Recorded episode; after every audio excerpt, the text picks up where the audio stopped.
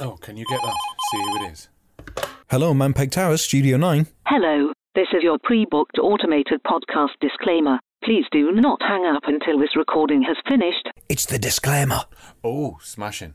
Your automated podcast disclaimer is a short section of legally advisable preamble to be played at the beginning of your podcast, your web series, or your audio presentation. It's it's doing the thing, you know. Your automated podcast disclaimer should be used when a live presenter or in program warning is either not practical, possible, or desirable. It's thorough. I'll give it that. Your automated podcast disclaimer should be played at the start of the program, before any of the affected content is broadcast. This preemptiveness is a valuable tool in washing your hands of tucking, complaints, or legal prosecution. Any second now. Your automated podcast disclaimer is not a guarantee against any of these reactions to questionable programming, and the automated podcast disclaimer service offers no guarantees against guarantees. But it's still a good idea to run one of these, just to give people a heads up. For the love of God. So, your automated podcast disclaimer is about to begin. Please place the handset of your telephonic device against the microphone or audio input of your recording or broadcasting equipment. Are you ready? I've been for about the last half hour, but Your automated podcast disclaimer will begin in three, two, one. Mind the swearing in this, although they are on the drink as well, so I imagine it's to be expected. Still, no need. On tonight's Big Bastard podcast, In the comics, the human protagonist was called Buster Witwicky, rather than Spike in the cartoons. It's called what, sorry? S- Buster Witwicky. What's going on here with this? With what?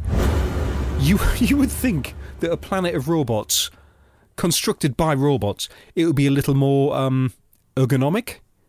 Because Yes. during the chase sequence, there seems to be an awful lot of elevated roadways which have 90 degree turns in them for precisely no reason other than using more materials to construct. Skywarp turns the taps on, fills them with oil, then Thundercracker squashes them flat. Starscream just watches this happening, not lifting a finger like the knacker he is. Hang on, stop. Thundercracker. Thundercracker. What the fucking hell's going on here? Fucking Thundercracker. You have Yes. to laugh. Exit stage left.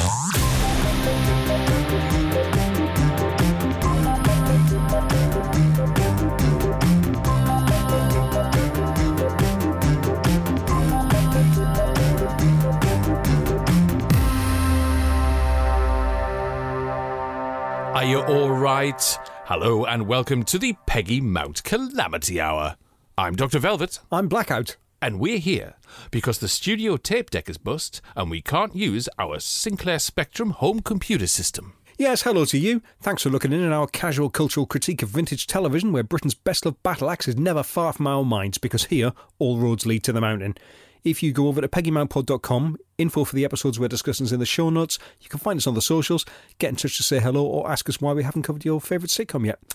Before we wake up in ruined surroundings, before immediately starting back on the sort of behaviour which landed us in this mess in the first place, Dr. Velvet, I've got to ask, what are you drinking?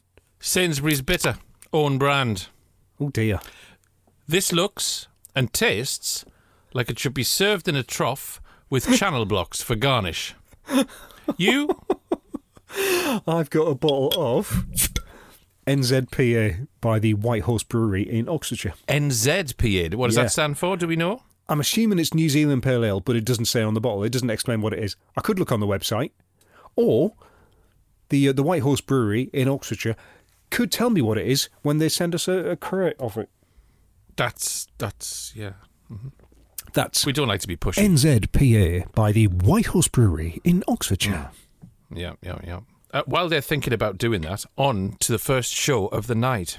And on we go to a literal giant of a franchise in the 1980s, featuring characters that made you question the very nature of every electronic device in your house.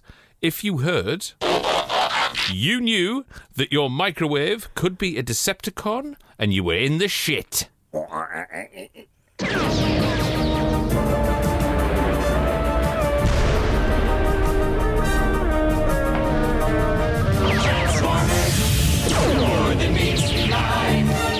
The Transformers was a 1984 animated series from Marvel and Sunbow Productions and Toei Animation, created to accent Hasbro's ownership of the toy line of the same name. Although it would later branch off into multiple series, reboots, and even live action, the original G1 run lasted for 98 episodes over four seasons. The series centres around a good versus evil battle between two tribes of robots, finding themselves stranded on Earth while they fight for supremacy and to save or enslave the humans, depending on which side you're talking about. We watched the very first episode, More Than Meets the Eye, written by Henry Orenstein and George Bloom, directed by George Gibbs, in which the Autobots and Decepticons land on Earth and begin knocking seven shades of shit out of each other. This originally aired in the UK, split up into three seven minute chunks and padding out mornings on TVAM in 1985. Well, ITV didn't have Selina Scott, so they had to get their viewing figures from somewhere, I suppose. I've got to be careful where I tread here. Because I distinctly remember, of course, the first time I ever visited your house in 19...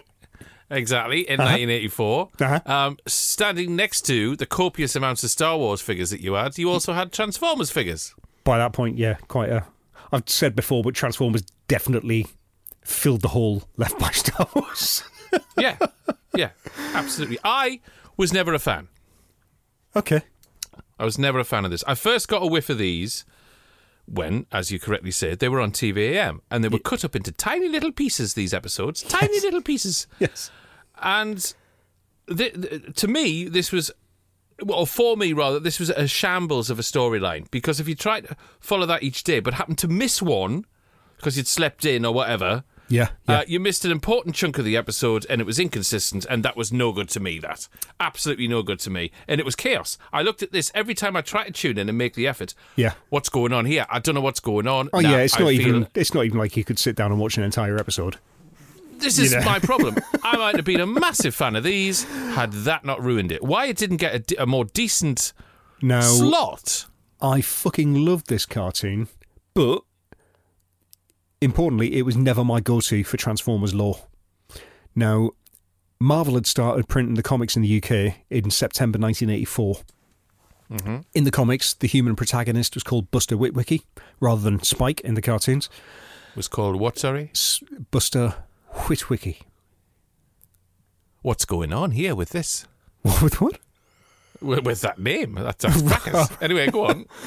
Um, so the comics and the cartoons followed broadly the same path, obviously since the Transformer characters are the same.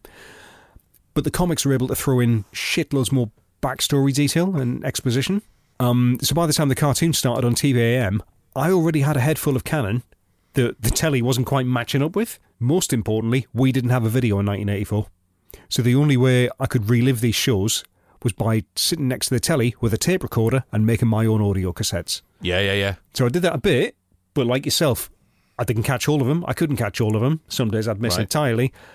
Yeah. Whereas I've got a pile of comics upstairs. I can delve into them anytime I want.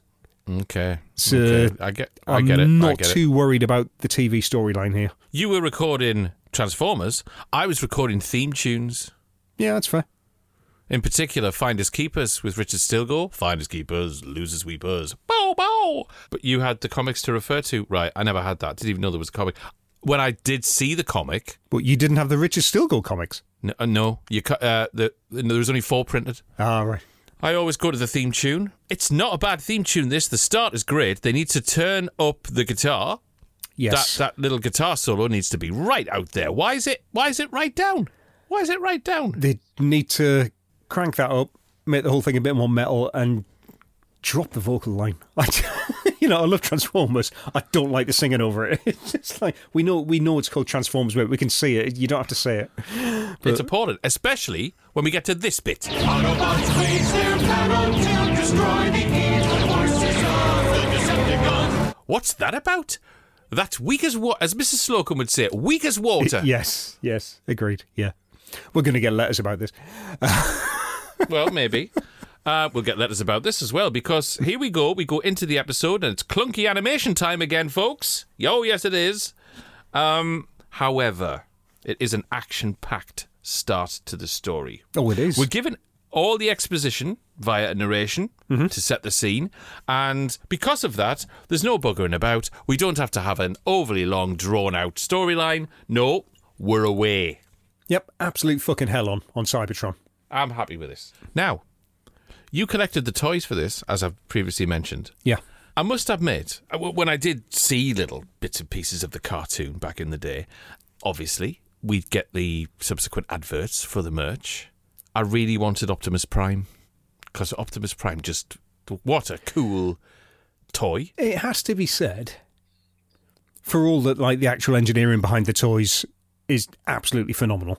Um, Even though the robots, much in the same as the cartoon, do look like they've been repurposed from Earth vehicles, which apparently won't exist for millions of years on a different planet. Fine, whatever. Um, they do look far cooler in the cartoon because they can like pose properly, and you know, like Megatron's flares are just fucking amazing. Um, whereas the toys are a little bit more clunky because you are constrained by what you can do with plastic and pins. That's fine, you know. Yeah, yeah. I've seen some undercover footage from um, from a meeting, from a merch meeting, and uh, they asked if they could make the toys as clunky as the animation. Uh, so job done. There. So I wanted I wanted Optimus Prime. Yeah. I wanted Bumblebee, Yeah. and I wanted I wanted Commode. Um, I know he was really hard to get. Uh huh. Yeah, yeah, yeah. Um, I, I've seen him on eBay uh, going for stupid money, but I've never been able to track down Commode Yep. for a decent price. But yeah, you're not going to be able to. Again, they didn't make very many of them just because of the letter writing campaign that started in America out because of Right. it. But yeah. Okay, If you look in Well, the 1985 Argos catalogue, right. which is available online, there's a link in the show notes. Um, Yeah, yeah. Optimus Prime there is £13.95. Even Which isn't the- bad for the day. Yeah, even for 1985, it sort of feels like cheap. Now, it sounds cheap until you bear in mind that a pint cost around 77p. So Hmm. if you're to go, not uh, usually my go to is like the Bank of England inflation calculator, um, in, which case it comes out like 35 quid, which is still a be expensive, but. Yeah, again, I for you know, for the amount of workmanship that's gone in it, you can see where your money's gone. That's fine. But in terms of like cost of Optimus Prime versus the cost of a pint, that would be the equivalent of about seventy three pounds by now. Yeah, yeah, yeah, yeah. Absolutely. And That- if that you figures- oh, if you also keep in mind that the new Lego Optimus Prime set retails at one hundred and fifty quid, right. seems oddly realistic. I mean, you know, It, yeah, yeah, it does. I remember paying one pound twenty nine for my Yoda figure right? in nineteen eighty four. Oh God, That would figure, I'm which I've still got instead. yeah, yeah, There's some good dialogue in this in this, this little episode here. Uh, it's like a carry on film in parts. Yes. Hang on to your crankshaft. it's nice. yeah. Speaking of all of that kind of thing, Hmm? why is Wheeljack called Wheeljack when he's on Cybertron when none of them have wheels? Right? You you would think that a planet of robots constructed by robots, it would be a little more um, ergonomic. Because Yes. during the chase sequence, there seems to be an awful lot of elevated roadways which have 90 degree turns in them for precisely no reason other than using more materials to construct. Right. right. Keeping the economy going? I suppose. Um, and I love also as well on Cybertron, Soundwave's only use was disguising himself as a lamppost. Soundwave. Sa- Sound, Soundwave is very cool. Him with the cassette, I, I always knew him as. Him with the yes. cassette. Yep. His What- voice. What I loved about him is that the cassettes were the same size as mini audio cassettes. You had that figure. I, had the figure. you I having that didn't figure. have a mini audio. I didn't have a mini cassette player. I always wanted one of them, just so I could put the little transformers in with the tapes and try and fool someone. Right. So even though it wasn't really your thing, did you have a favourite transformer? Well, Optimus Prime. Right. Well, not not just one. It was Optimus Prime, Oh, Bumblebee, difficult to choose, Commode. thing. It is Optimus Prime, Bumblebee, Commode, Soundwave, and Megatron. Because I love the fact that Megatron turned into a gun, Right. And he was fucking useless after that. He required somebody else's assistance to be a threat. This is the bizarre thing. It's like the Decepticons should be cooler than they are. They're the bad guys. Yeah, yeah. You know, like the Galactic Empire. They're cool. And the Decepticons are like they're a little bit too sort of snidey and weak-willed and self-serving to really be as cool as they should be. So again, I love Soundwave, but in my head, there's like a constant, even all these years later, constant, ongoing sort of battle over who's your who's your favorite Transformer though. And Yeah, I'm like, yeah. well, is it Jazz, who's like the uh, the white martini stripe Porsche 935? He's like super fucking cool, voiced by Scatman Crothers. He's cool as fuck. Hong Kong Phooey. Yeah. Or is it Tracks, who came in a bit later, but he's the blue uh, Corvette Stingray, also an mm-hmm. Autobot? But then the other part of my brain leans in and reminds me that there was a Dinobot called Slag, and that's just the fucking best. Boom. There we go. None of them beat Soundwave's voice. Correct. When You're talking like that. Mint. Mint. We can do all the sounds here. Going back to the story, Well, before we even get to that, we, we open on Cybertron where it's all kicking off at, at- at the mm-hmm. start, finally. Mm. Um, yeah, right. The narration tells us that it's many millions of years ago. Keep that in mind, right? Um, and yeah, the Autobots are essentially beaten at this point. They're on the verge of defeat and or extinction. Bumblebee and Wheeljack, they're out stealing energy rods from the authorities, basically just to get enough energy together to fuck off and leave the planet. They are the proper underdogs in this. They are. We leave Cybertron, Uh huh. and the Decepticons decide to, to get in hot pursuit. And I, I think they're trying to remain like on the quiet. Yeah, considering there's like a massive energy shortage going on in this cartoon, hmm. there's a lot of fuel being burned here. A lot of fuel. well. They're three yards behind Yeah. the the Autobot ship. So how the Autobots haven't clicked, but they're not the brightest tool in the box, mind. Absolutely not. no, that no, absolutely. They encounter a meteor shower, They do. which looks like arse gravy. This, it's absolute bollocks. This is horrendous animation. This, this is fucking awful. Bear in mind the meteor shower only occurs because two giant asteroids collide literally in front of the ship as it's driving Yep. towards them, and you're like, okay. I mean, yeah, all right. You know what, mate? They've got to collide at some point. I get that, and you just happen to be there then. But yeah, fine. Let's let let's go with this, Optimus. Yeah, yeah, yeah. They've um they've decided to to belt off Cybertron and go and find more energy on another planet somewhere, which I think is translated as yay colonialism. They crash land on Earth. Oh, before that, the Decepticons Yeah, yeah. board the Autobot ship. A race of like advanced robots who can like do anything. They can change into vehicles. They've built a, a mechanized planet. And what do they do? They literally punch each other. Yes, There we go. yes, they do. Boom. Yeah. There's a lot of that in this program. Robots Mm-hmm. punching each other. I admire it for that. That's fine. So they crash land on what we find out is Earth. Yeah, how does this happen? I don't know. Uh, how long has this been going on for? Because there's not a fucking hyperdrive engaged that we've seen. It's probably happened when the adverts are on. Right. And let's face it, they'd have plenty of options to do that because there's so many ad breaks in this that it's incredible. You just, you know, three lines are said and then you hear this. The Transformers will return after these messages. We now return to the Transformers. Which is very, very annoying when you're just getting into the story. Do you know what I mean?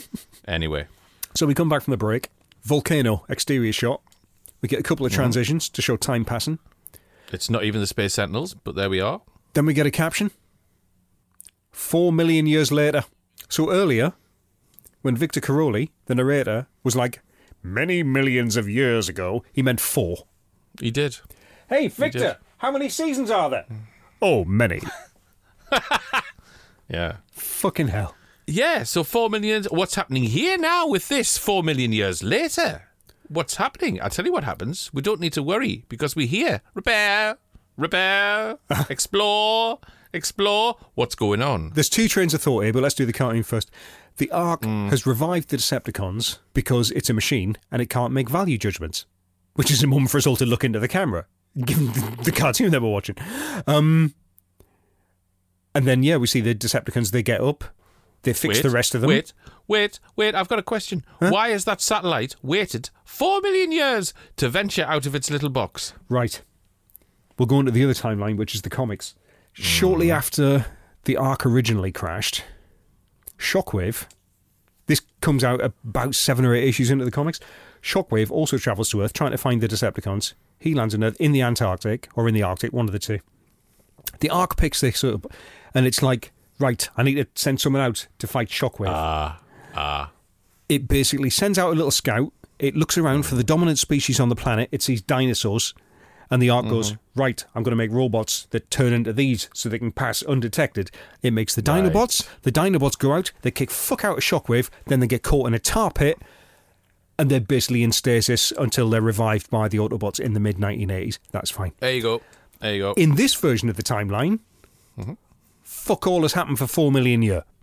There we go. right, right. when you get about seven episodes on, In the back of the cave where the Autobots are, mm-hmm. they discover some fossils of dinosaurs. Yeah, yeah. And Whitwick Witwicky's there, and he's just like, oh, they're dinosaurs. The Transformers literally go to a museum, and then the Autobots decide to make some Dinobots because they're bored. They go fucking berserk, then they get sealed up in a cave. Right. This is why I prefer my continuity from the comics. It sort of makes a bit more sense. With you all the way. I haven't a clue, and I'm with you all the way. Yeah, But yeah. again- Okay. An Autobot called Slag. That's all I'm saying. Mint. So anyway, yeah, we see seven Decepticons flying out of the Ark. That's not including the little ones, which Soundwave makes out of his tapes. I have another question. Hmm.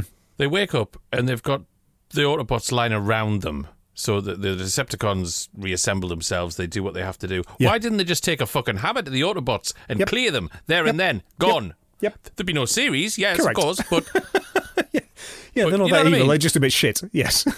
you'd melt them down, man. Anyway, yeah.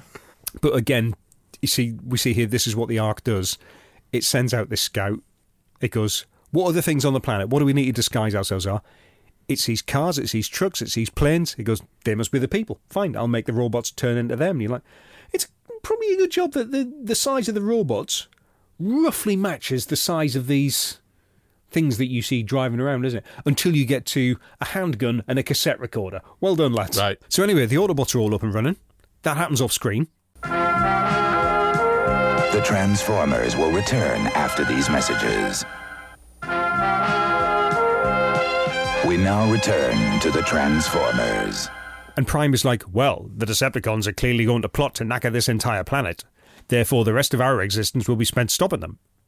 And the rest of the Autobots are like, mate, can you never take a fucking day off? We've only just got here. Well, we've only just woken up. Just calm the fuck down. Uh-huh. And he's like, no, no, no, there's war on.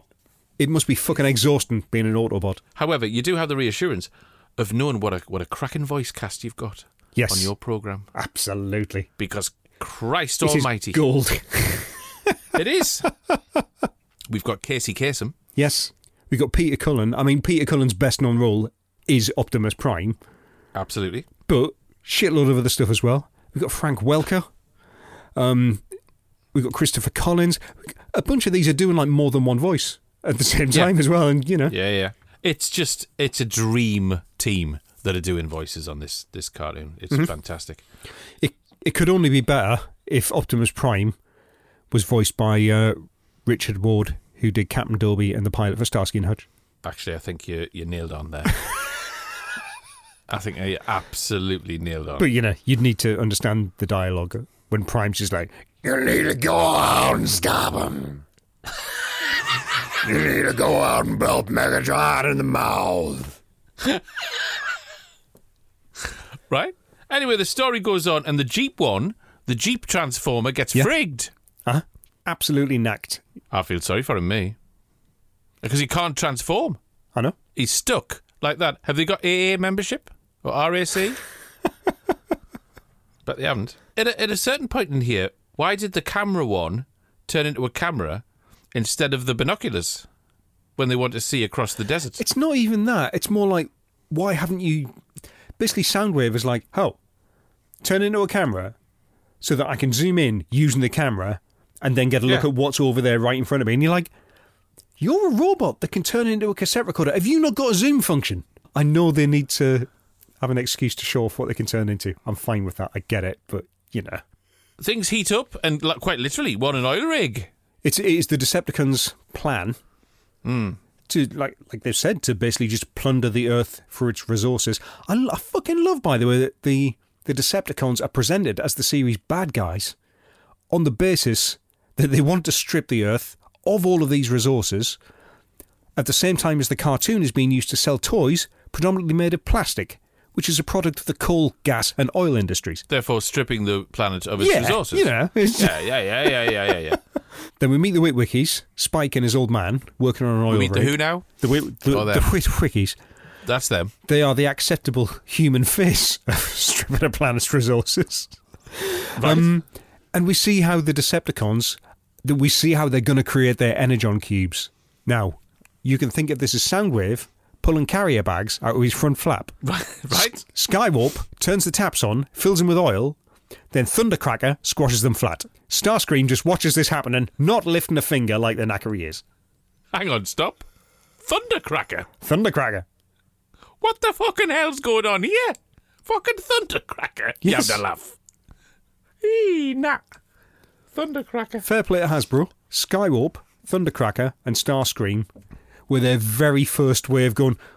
We can just do the same toy in three different colour schemes and sell that three times, can't we? Yes, Right. yes, Brian, we can do that. Yeah. Yeah. They did that a lot with Transformers. Very cheeky, but good old Hasbro. I'm now going to add Thundercracker to my wish list of uh, Transformer figures. Listener, if you want to send me a Thundercracker figure here at Mount Peg Towers, please feel free. I want Thundercracker. Optimus Prime, Bumblebee, Commode, and Thundercracker. That's what I want. yeah, that's happening. Do you not want Trap?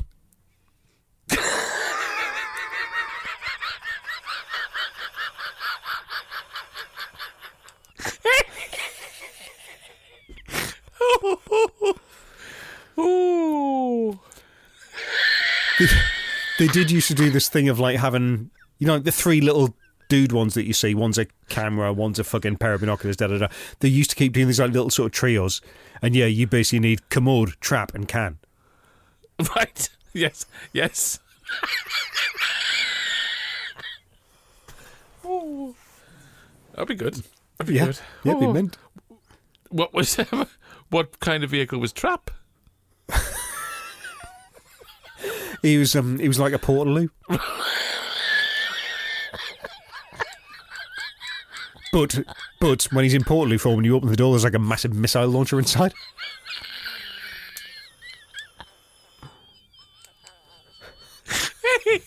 I'm gonna have to go home.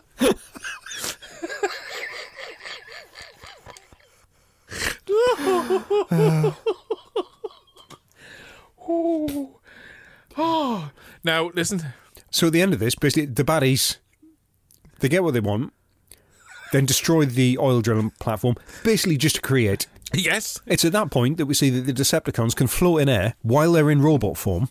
Meanwhile, Hulk and great machines like Optimus Prime and Jazz can stay afloat in water. So I think Earth should be fine since physics doesn't matter anymore. That's right. That's right. But how, I will say, I will say this. Uh, yeah, because the, the humans are in trouble, and we see the, the, the nice side of the Autobots. They're, they're Yes. clearly Yeah. they're like, okay, we're going to help you here. Yep. Um, so if it wasn't obvious to the most dim-witted viewer, uh, it's now reaffirmed that the Autobots are the good guys. Well, yeah, there is this kind of no, we must help the humans. Well, you fucking Yeah. brought the trouble here, so that's big here. Yes, but it's a cracking cliffhanger. That actually, yeah, it is. I like it. Yeah, we're like twenty minutes, all done. Okay, fifty-five if you include the adverts. The Transformers will return after these messages. We now return to the Transformers. But yeah, bang, we're done, and you're ready for the next episode. You're hooked by this point. So at the end of it all, how many robotic pegs would you onto the line? Seven out of nine. Had this had a better place in the schedules, I might have been a fan. But no, they buggered this up entirely. It's badly animated. The dialogue is appalling. It's really, really cheesy. Um, there's some ridiculous plot holes, but this is a great concept. And it is buckets of fun and drama. This is what you need as an 11 year old's boy. This is cracking for an 11 year old boy in the 80s. This is, yeah, great stuff. Great stuff. I only wish I'd been a part of it. Yourself? um, Well, this particular episode, more than meets the eye, is yeah, it's clunky in some places, it's presumptuous in others. The script is weighed down like lead and often makes zero sense even in context of itself. But the range of character building for a first episode is exemplary, eight out of nine. But the question on every Decepticon's exhaust pipe, as they trundle around the roads of Cybertron, is how many steps will it take you to board the Ark and plummet to Earth? Three.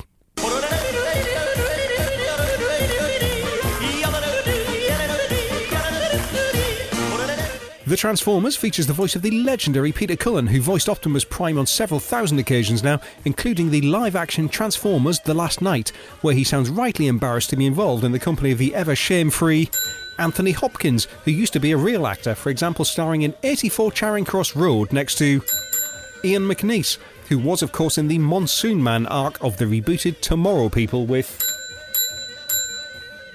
Peggy Mounts. God bless Mildred. I do hope she finds that sparking plug. Very good. Very good indeed. And how about yourself? How many how many steps would it take you to step outside of the arc and yodel up to the top of the volcano? I'm level pegging at three.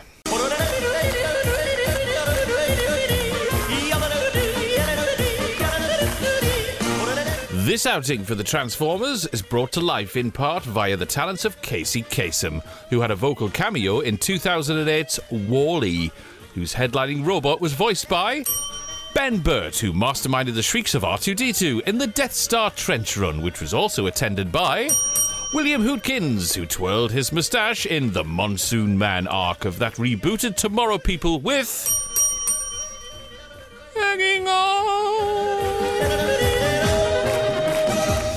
God bless our dear Miss Milton. Tell her there's still a draft in this room. Lovely. And equally lovely is the first question in this week's competition segment. Oh, yes. The competition is back. We're getting on. We're getting on. Are you filling your list in even though you're not allowed to enter? Yes, yes, I am. Yes. I thought you might be playing along, like you can play mm-hmm. along at home, sort of thing. Yeah, yeah, yeah, good, good. Okay, do remember download the official answer sheet from PeggyMountPod.com. The question is as follows. As previously mentioned, Decepticon Transformer Commode featured briefly in this episode. When he transforms, what does he have nine of? There we go. That's your question. Nice and easy, that one. That's just observation. That's easy. That's true. marvellous. Well, I don't know about you, but spending mm. The best part of half an hour watching what is effectively an extended advert has got me in the mood to buy some things. Give me them things. The Transformers will return after these messages. TSB, the bank that likes to say yes. 50cc TSB. Pay direct TSB. R&B, LSO, Sol LP, TSB, SOS, TSB. Gas CH, TSB. From 15 pounds to 6 foot 3 from ABC to employee, all TSB. VIPs.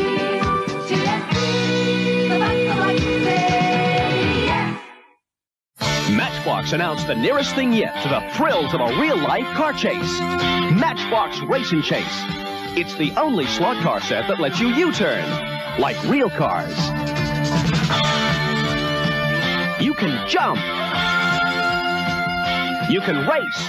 And you can actually control those U-turns. Matchbox Race and Chase, the first car chase that's safe for kids. Who can it be? Perhaps it's your rich Aunt Annie who you love to see outside the front door. Or your loving husband who has lost his key outside the front door. Now I wonder who it is gonna be outside the front door. But stop. On the other hand, could it be that? There's a real con con man who will take you in outside the front door. Or a mad bad axeman who is deep in sin outside the front door. So put the chain on the door before you let them in through the front door. So put the chain on the door before you let them in through the front door. See who's there first before you open the door. Put the chain on.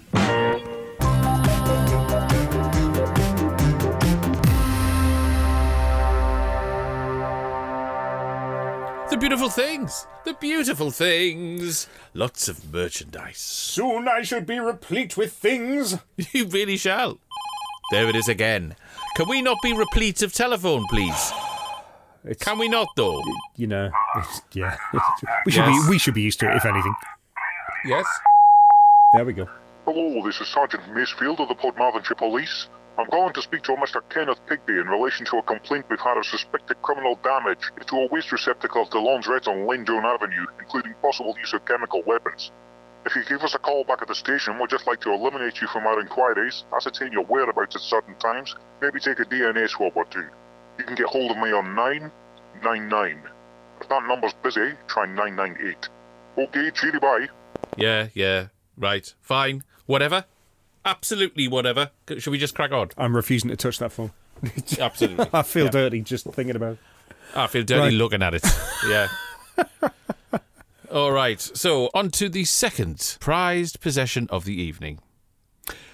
Blurred monochrome visuals, a tinny, distorting mic with no bass. A simplistic narrative about the working class. Oh, look! It's a sitcom by ITV in the 1950s.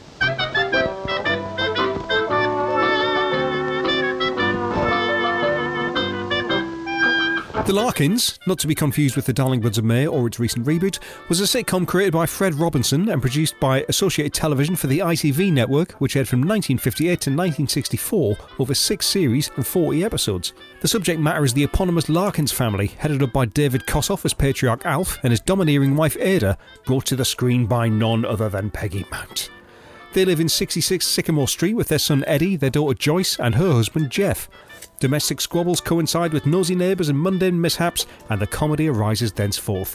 We've watched the very first episode, Wide Open House, first broadcast on Friday the 19th of September 1958 at 10.15 at night. When Ada is planning a party for her son leaving national service, Alf worries about where the money's coming from to pay for it. Meanwhile, a couple of guests arrive who were not on the invite list.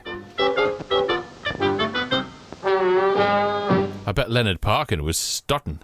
Yes, yes, having to wrap up to go to this. Do you know what I mean? Yes. Now, I've been meaning to watch this for some time. Another Peggy classic It is. that I've I've heard of, but I never actually sought out to, to watch. And this was um this was interesting. Yeah, I'd never seen this before. Effectively, because by the time I was paying attention to TV in the mid 70s, there was so much new content being created that older shows like this just weren't needed to bulk out the schedules.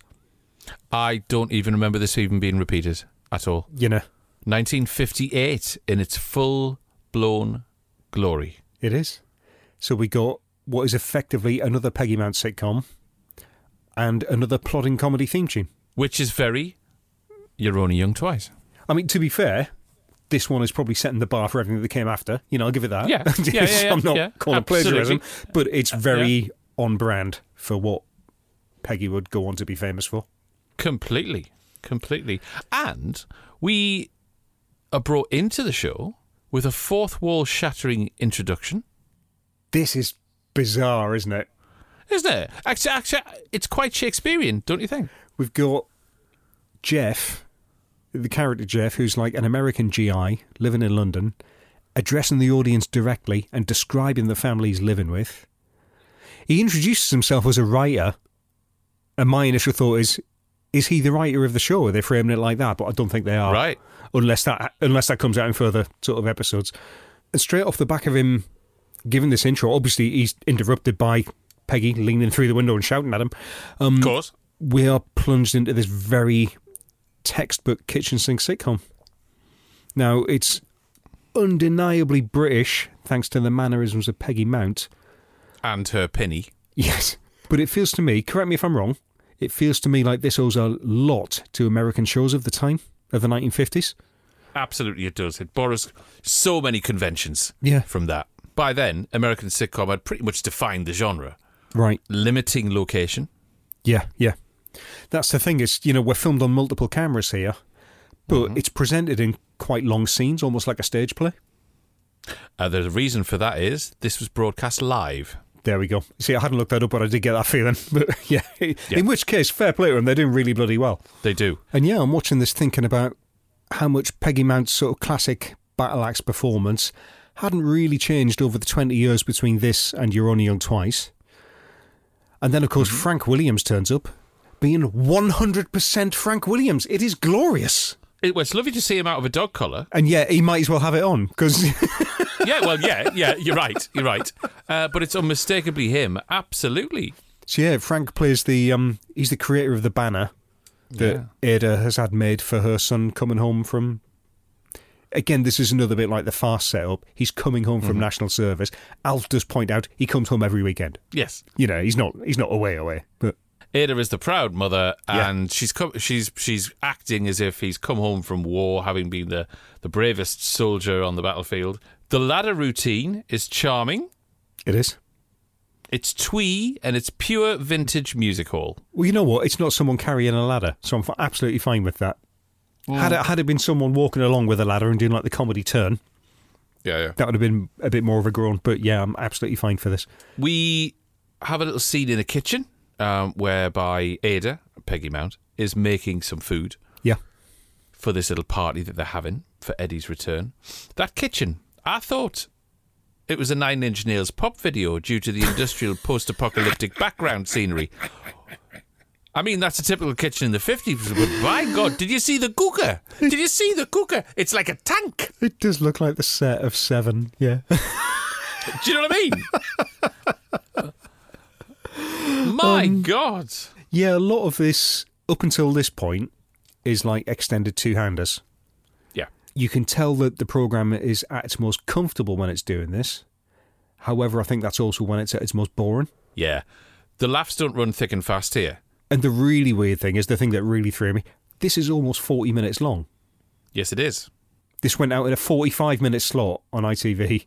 Mm-hmm. They weren't fucking around with like 22 minutes, we'll pad it out at half an hour. Yeah, I, No. I don't know what was happening with the scheduling then. Uh, it's because um, sitcom was still finding its feet, and I think this is why they realised the 22 minutes on average would then be enough. I think this would have been tighter, trimmed down to 22, but that's all good, you know. I will say something: Mount's performance in this is flawless, Yes. and she does not fuck on when she's making a rock bun. Um, she greases those bacon tins like a ninja. And she knows her lines and she hits her mark every time. Yep.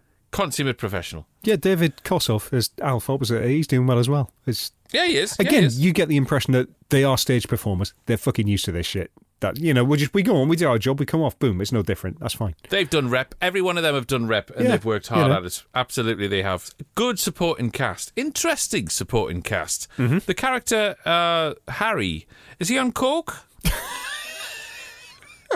because the man's eyes can stop time itself. What a stare he's got! Yeah, yeah. Maybe some members of the cast weren't quite useful, used to the kind of it's live.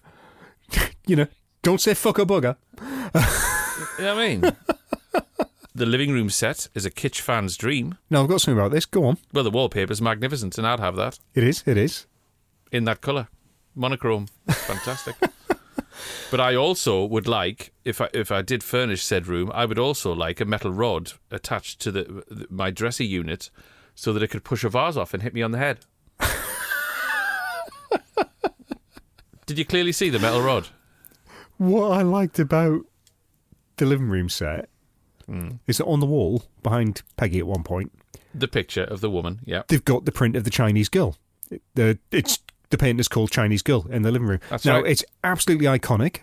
People of our generation think of it as kitchen dated. Yeah. Bear in mind, Vladimir Tretchikoff only finished that painting in 1952. At the time the Right. show went out, that picture was six years old. So they're in the fashion. That would feel like going round to your grandma's house and she's got a Grayson Perry on the wall. Absolutely. Yeah. Absolutely. That's pretty mint. It is pretty mint. Obviously, this was first broadcast on ITV. Yeah. There are three parts to this, as you would expect, because with it being almost 40 minutes long. Yes, yes. Again, I, as you say, you would expect two ad breaks in this, wouldn't you? What I struggled with was the length of part two. Well, bear in mind the first the first ad break doesn't happen until hmm. 19 minutes in. That's right. That's halfway through the program. Yep. So you're like, well, how are they how are they going to sign this then? Well, part two is is one scene long. It's literally three minutes later. There's another ad break, and you're like, Yeah. Were they pissed organising this? Right, right. were they just waiting for someone to put the light on at the back? What? Uh-huh. It's one thing if you're waiting for like natural breaks in the script. That's not how it's presented. It's just whenever they can be bothered to go to the adverts. Yeah, yeah, yeah, yeah. It's a gentle farce. This. By the time we get to the party happening in Mhm. part three of the show, Mhm. we're straying close to actual farce territory. Yeah, we are. Because Yeah. at that point, that's when we got the military police turning up, asking about Mhm. their son Eddie, who says he's been demobbed, but you Mhm. know the MPs are at the door. There's a lot of So opening and closing of doors, running out the room, pretend that people haven't been seen, People dressing up in disguise, Ada not having a clue what's actually going on. oblivious. And yeah, I really like this. I wish it had happened about ten minutes earlier. Yeah, but it works. It does wo- indeed, It's it just it, it just took a while to get there. I think it takes and far too long to get there, but yes, it wraps up very nicely. To be fair, the twist, the end, it's all right. Yes, uh, yes, I like I like that as a yeah, that was nice. Uh, not not a single laugh on the final comedy beat. Bless them. Well, you know, I think they're all getting their, they're all getting their coats on by that point. They were. I just feel that the the cast had put so much effort into this, and Yeah. it was live, and it was going out on TV. That when he he's on the phone and that that final beat happens, there's just no reaction. It's Hmm. it's just like, and I think, oh, okay, because that you really hope you know the writer's sitting there waiting yes, for that big moment to and then cue into credits, but no, it doesn't happen. But okay, so that aside, that aside, blackout. How many pegs are you going to place on M- Peggy Mount's penny? well, I like how full on this is for a first episode, Mm-hmm. but I do also think that's its weakness: is trying to spin too many plates at the expense of character. The Larkins feels like a format being workshopped in front of your eyes, mistakes and all. I admire that, but frankly, Peggy saves this six out of nine. Fair. How about yourself? It's a snapshot of an era, a pioneering era in Mhm. terms of TV sitcom. And it's these recently discovered visual and comedy techniques that paved the way for what we know as sitcom format today. Mm-hmm. We have a lot to thank this and its ilk for. And Peg is in it. Eight pegs. Fair. I think so. And of course, there's no steps up the mountain because we're already there, aren't we? We are already there. We're already there. Peck, peck, peck, peck, peck, peck, peck, peck. yeah.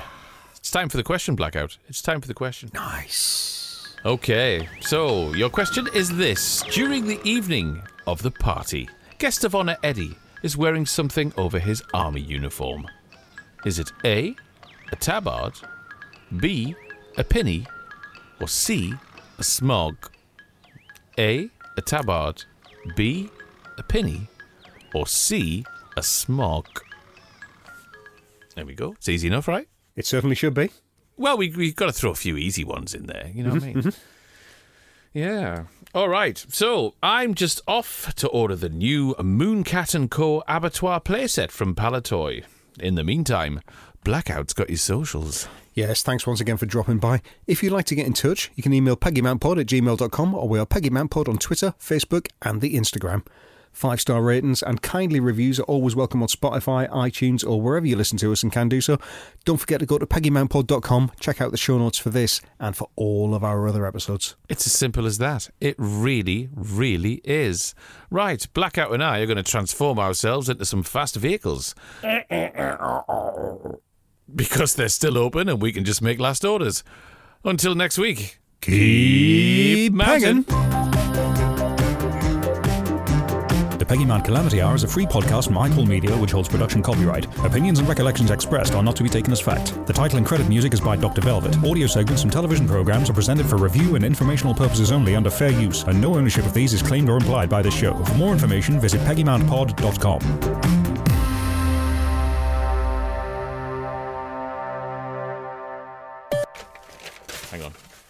Since you mention it, I want a transformer called Mount. Oh, yes. Who's, who's basically Peggy Mount, but also she transforms into a penny. A, a, a penny with a step ladder.